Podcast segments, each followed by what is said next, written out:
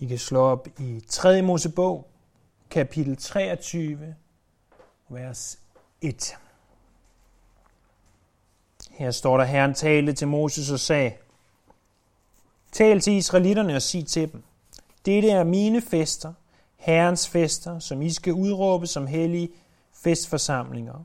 Seks dage må der udføres arbejde, men på den syvende dag skal der være fuldstændig hvile med hellig festforsamling. Der må I ikke udføre noget arbejde. Det er sabbat for Herren overalt, hvor I bor. Det er Herrens fest og de hellige festforsamlinger, som I skal udråbe til den fastsatte tid. På den 14. dag i den første måned, lige inden mørket falder på, er det påske for Herren. Øh, vi kommer til her i kapitel 23 at sætte tempoet voldsomt ned. Øh, det, som vi ellers har gjort, er, at vi har taget et kapitel ad gangen i 3. Mosebog, hvilket er relativt øh, langsomt tempo for noget, som 3. Mosebog sammenlignet med, hvad mange andre gør. Men kapitel 23 er så væsentligt, så vigtigt og så sprængfyldt af fantastiske sandheder, at vi øh, vil bruge et, et par gange, i, øh, nok tre gange i alt, på kapitel 23. De her herrens fester, som er øh, temaet for kapitlet, er interessant af flere forskellige årsager. Øh, for det første var det under Jesu tjeneste, at tre ud af fire dele, eller 75 procent af hans tjeneste, foregik under festerne. Øh, og i hvert fald, når vi ser på Johannes evangeliet. Der er i øh, kapitel 23 af 3. Mosebog i alt syv fester. Og de syv fester, det er øh, tallet syv som værende en helhed. Øh, der findes flere fester, men de omtales ikke her i kapitlet. Det er Guds originale kalender, det her.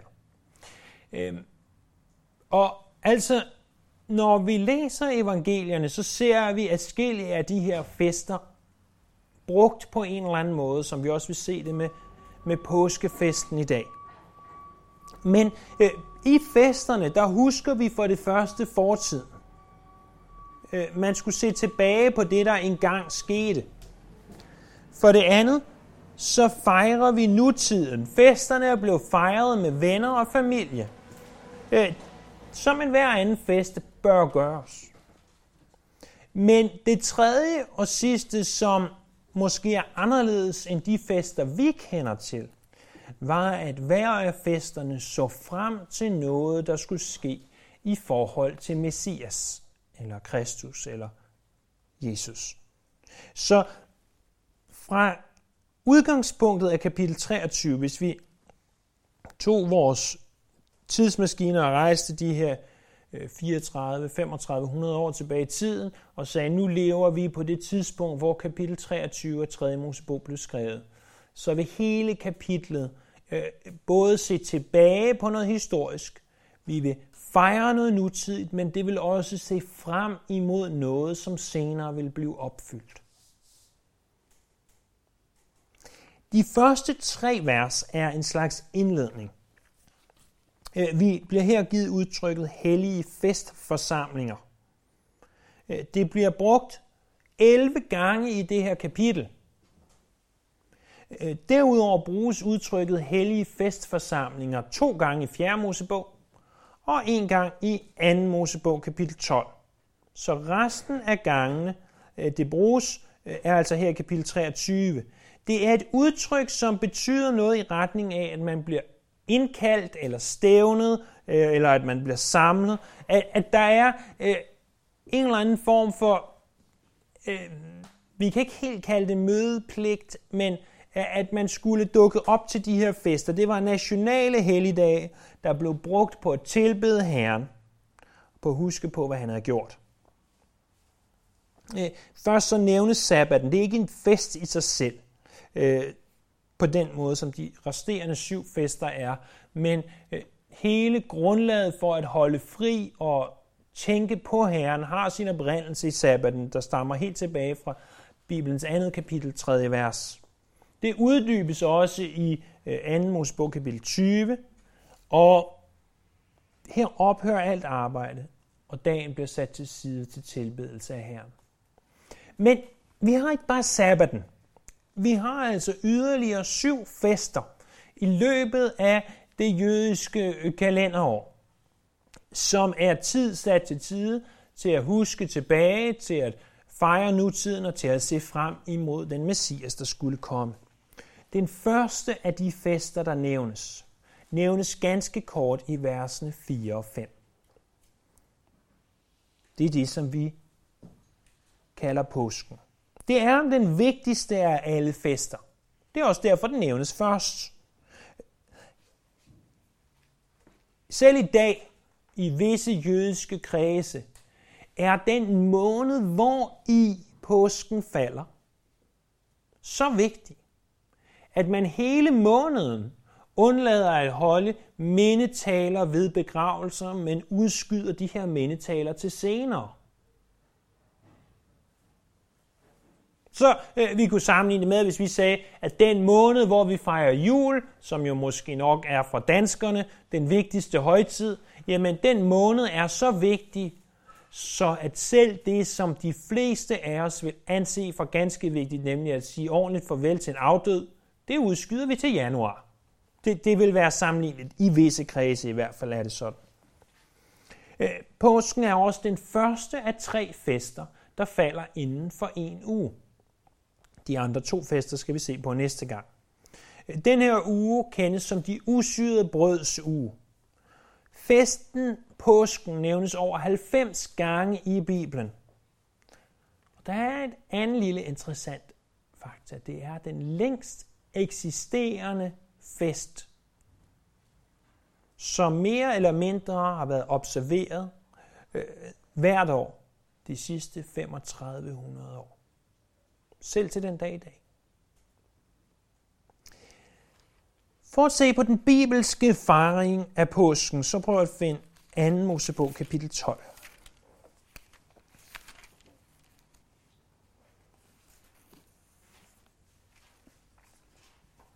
Det er i 2. Mosebog kapitel 12, at vi ser grundlaget for påsken. I særdeleshed de første 14 vers.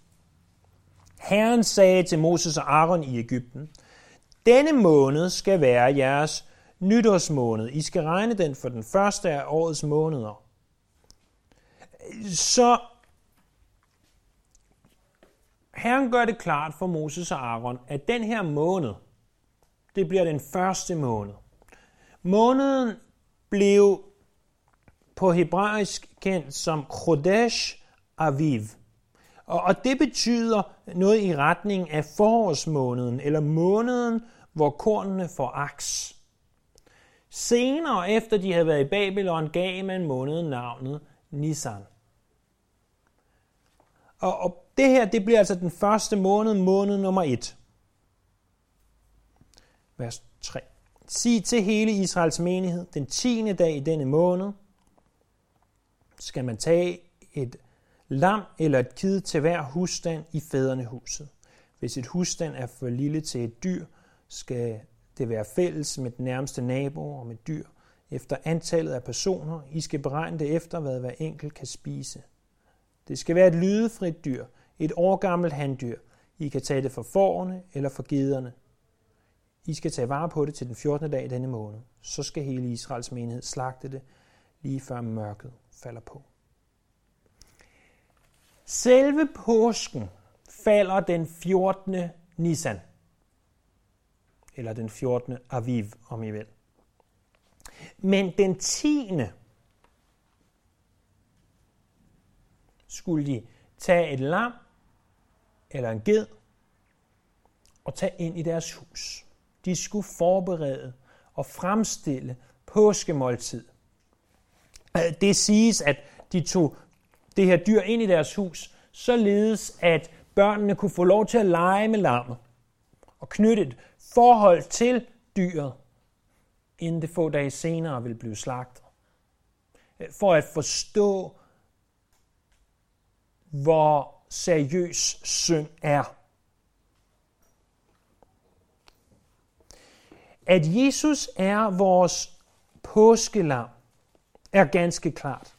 Johannes evangelie, kapitel 1, vers 29.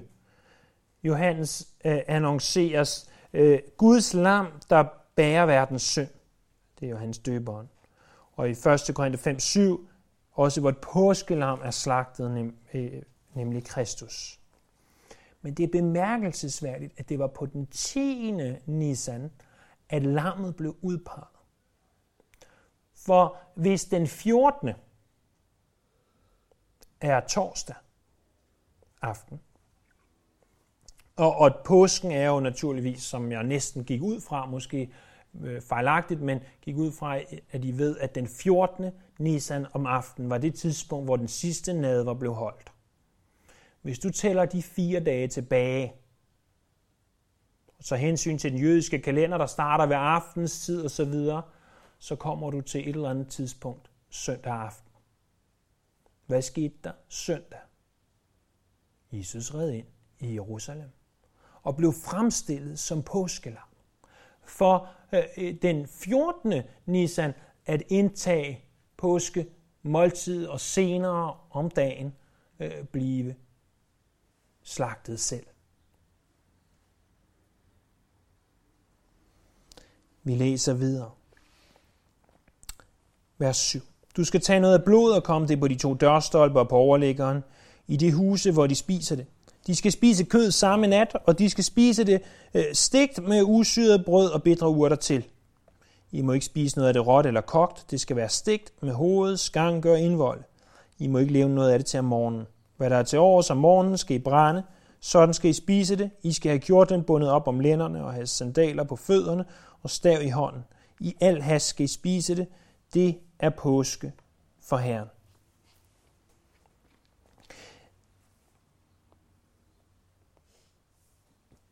De tager altså påskemåltidet her, og, og tager noget af blodet, smører på dørstolperne, og, og de spiser måltid, og de spiser det i al hast. Og så læser vi videre i vers 12, at samme nat vil jeg gå igennem Ægypten, og der vil jeg dræbe alle førstefødte i Ægypten, både af mennesker og af kvæg, og iværksætte mine straffedomme over alle Ægyptens guder. Jeg er Herren, men blodet skal I have som mærke på husene, hvor I er. Når jeg ser blodet, går jeg forbi.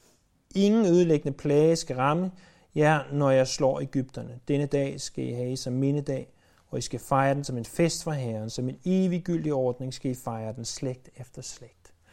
Det er påsken, at de slagter, de tager lammet ind den 10., slagter lammet, spiser lammet sammen med de bedre urter og det usyrede brød.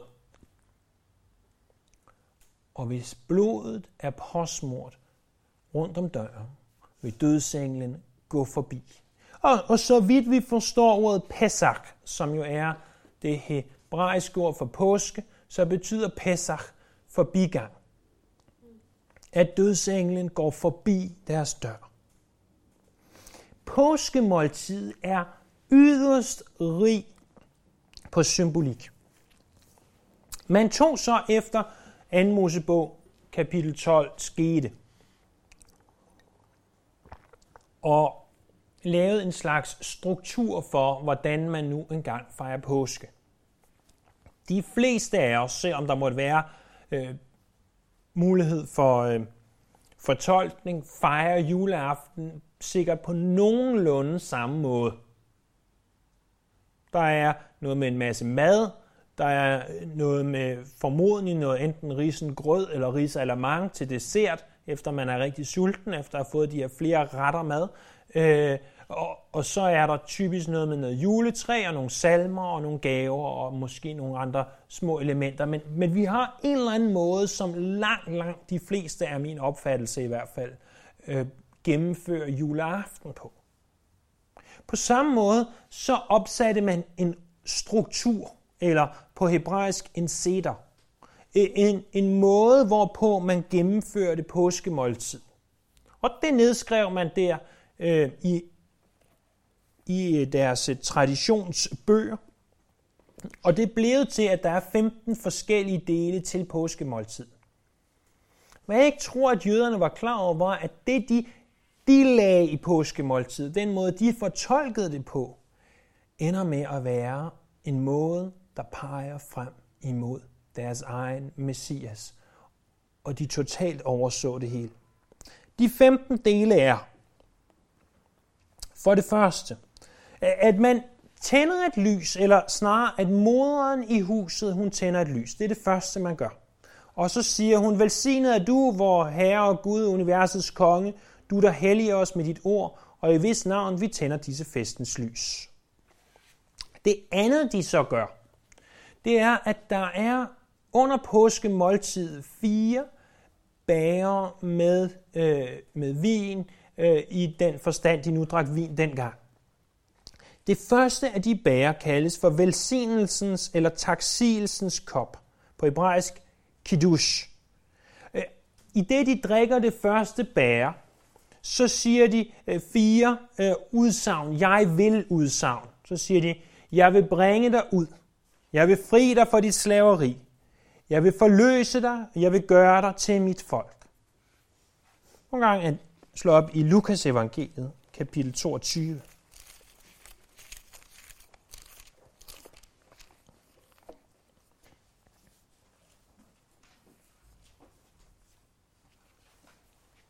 Lukas kapitel 22, vers 14. Da timen var inde, og timen det er, når solen er ved at gå ned, det er ved at blive tusmørke, og det vil sige, lad os bare sige omkring klokken 6, så begynder den 14. Nisan. Dagen begynder om aftenen i efter jødisk kalender. Og på det tidspunkt sætter de sig ned til bords sammen med apostlene, og Jesus, eller han sagde til dem, jeg har længtes efter at spise disse, dette påskemåltid sammen med jer, før jeg skal lide. For jeg siger, jeg skal aldrig mere spise det, før det fuldendes i Guds rige. Så tog han et bære, takkede og sagde, tag det og del det imellem jer. For jeg siger jer, fra nu af skal jeg aldrig mere drikke af vintræets frugt, før Guds rige kommer. Det, som man eller alle jøder gjorde rundt om i Israel på det her tidspunkt, det tager Jesus og tillægger den ægte og virkelige betydning. Det første bærer, taksigelsen eller velsignelsens bærer, der handler om, at de vil blive ført ud af slaveriet, ud af Ægypten. Øh, den tredje ting, man gør, det er, at så går man hen og vasker sine hænder. Den fjerde ting, man så gør, er, at man tager en, en grøn grøntsag. Måske kunne man gøre det med persille, der kan også bruges andet. Og det døber man i saltvand. Det gør man for at vinde, øh, mindes det røde hav. Og derefter øh, udsiges en velsignelse. Den femte ting, der gøres, det er, at man har de her matzer. Og matzer, det er det usyrede brød. Usyret brød vil sige brød, hvor i der ikke er surdej, øh, eller det vi måske mere forstår det som gær. Og det betyder altså, at det bliver sådan øh, tørt og lidt øh, ret knækbrødagtigt. Øh, det her matza, der havde man et klæde, hvor i der var tre matzer, og de er sådan firkantet. Vi bruger dem også her, når vi tager nadver. Og man havde tre stykker af de her matzer. Dem lagde man i, den her, i det her klæde. Så tog man det midterste matze, knækkede det i to, lagde den ene halvdel tilbage i klædet, og den anden halvdel gemte man. Øh, det kaldte man også afikomen. Øh, man gemte det til senere, hvor at børnene eller de yngste så skulle finde den her afikomen i sådan en slags øh, tampen brænder-agtig leg. Mere om det senere. Den sjette ting, man gør, er, at man gengiver beretningen om Ægypten. Øh, man stiller fire spørgsmål, eller den yngste i familien stiller fire spørgsmål. Siger, hvorfor er den her nat anderledes end alle andre nætter, og hvorfor gør vi det her, hvorfor skal vi spise, og hvorfor skal vi gøre, og så videre. Øh, spørgsmålene de bliver så besvaret, og så tager man det andet bær ud af de fire. Det andet bære er plagekoppen. Øh, her nævner man de 10 plager, og man øh, tager en dråbe af vinen og øh, stænker på sin tallerken, så begynder man at synge Hallel-salmerne. Hallel-salmerne er dem, vi læser i salmerne 113, 14, 15, 16 osv. Men her synger man de første to, salme 113 og salme 114. Den syvende ting, der sker, det er, at man vasker hænderne igen. Øh, den ottende ting, der sker, det er, at man spiser noget usyret brød.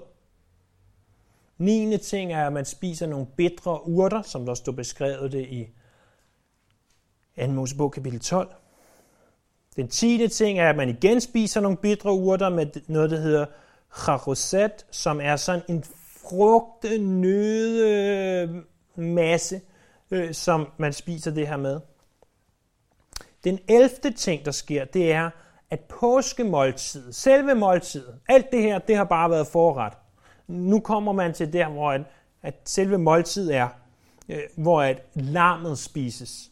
Vi læser om det i Matthæus kapitel 26.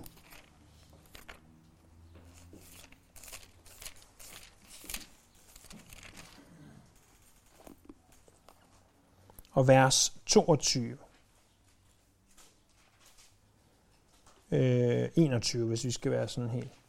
Mens de spiste, sagde han, sande siger jeg, en af jer vil forråde mig. De blev meget bedrøvet og begyndte en efter en at spørge, det er vel ikke mig, herre. Han svarede dem, det er ham, som med hånden dyppet i fadet sammen med mig, der vil forråde mig. Menneskesønnen så går bort, som der står skrevet. Så der sidder de også og spiser måltid.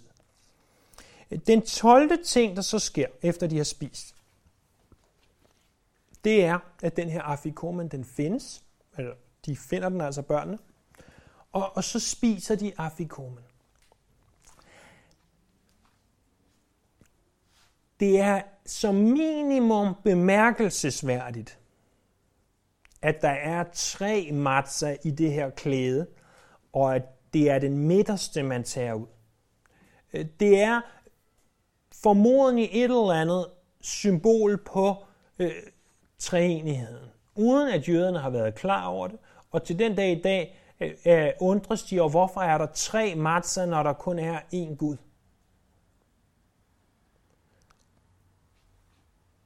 Brødet skulle være usyret, fordi at syrningsprocessen var et symbol på synd. Det skal vi se mere om næste gang. Derudover så har matzaen et andet kendetegn. Det skulle have brændte striber. Det, det skulle se lidt brændt ud. Ikke alt for meget, men lidt brændt. Striber, som når at vi læser i Esajas kapitel 53, vers 5, at ved hans sår blev vi helbredt. Men derudover, så er matzaen også gennemhullet. Der er de her små prikker i. Således at når vi holder det op imod lyset, øh, så skal man akkurat lige kunne skimte lyset igennem det. Som der står skrevet i Zakarias kapitel 12, vers 10, at de skal se hen til ham, som de har gennemboret.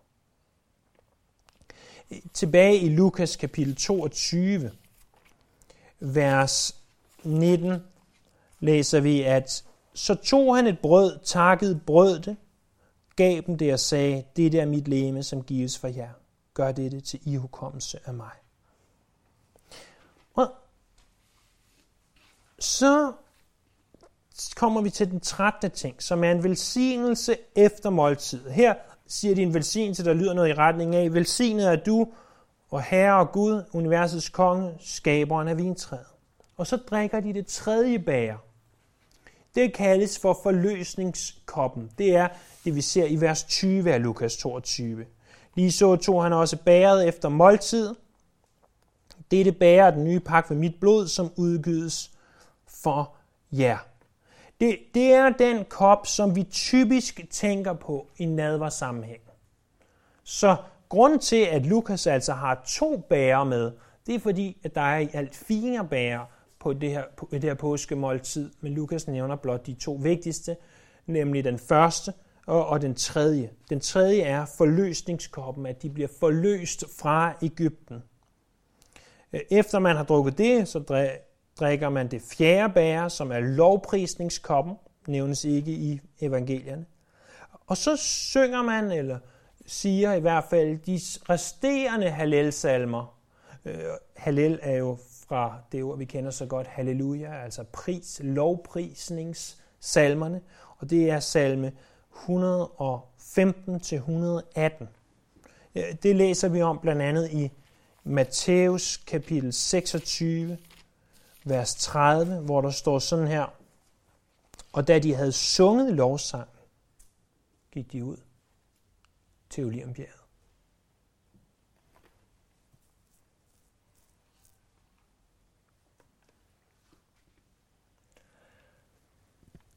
Det er det, der sker i påsken. Ved et traditionelt påskemåltid. Hvis, hvis vi lige engang går tilbage til 3. Mosebog, som egentlig er det, vi ser på, så står der i vers 4 og 5. Det er Herrens fester, de hellige festforsamlinger, som I skal udråbe til den fastsatte tid. På den 14. dag i den første måned, lige inden mørket falder på, er det påske for Herren. Påsken er altså en fest. Påske aftenen, om du vil, er altså en fest rig, rig på symbolik. Vi har lammet, der peger på Jesus som vores påskelam. Vi har matsagen, der peger på hans læme, der blev brudt. Vi har bæret, som naturligvis peger på hans blod, som blev udgydt. Men vi ser altså den her sammensmeltning af den tradition, som man gjorde, og det, som Jesus deltog i. Han deltog i sådan et traditionelt påskemåltid, og men at han, som han altid havde for vane, ændrede en smule på traditionerne for at vise øh, sine disciple, hvad tingene virkelig gik ud på.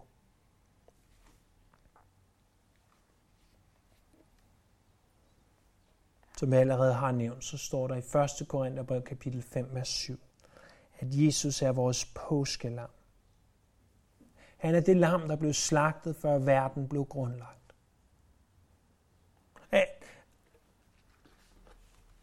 Vi, vi kan tage sådan en højtid som påsken og sige, det peger alt sammen på Jesus som Messias.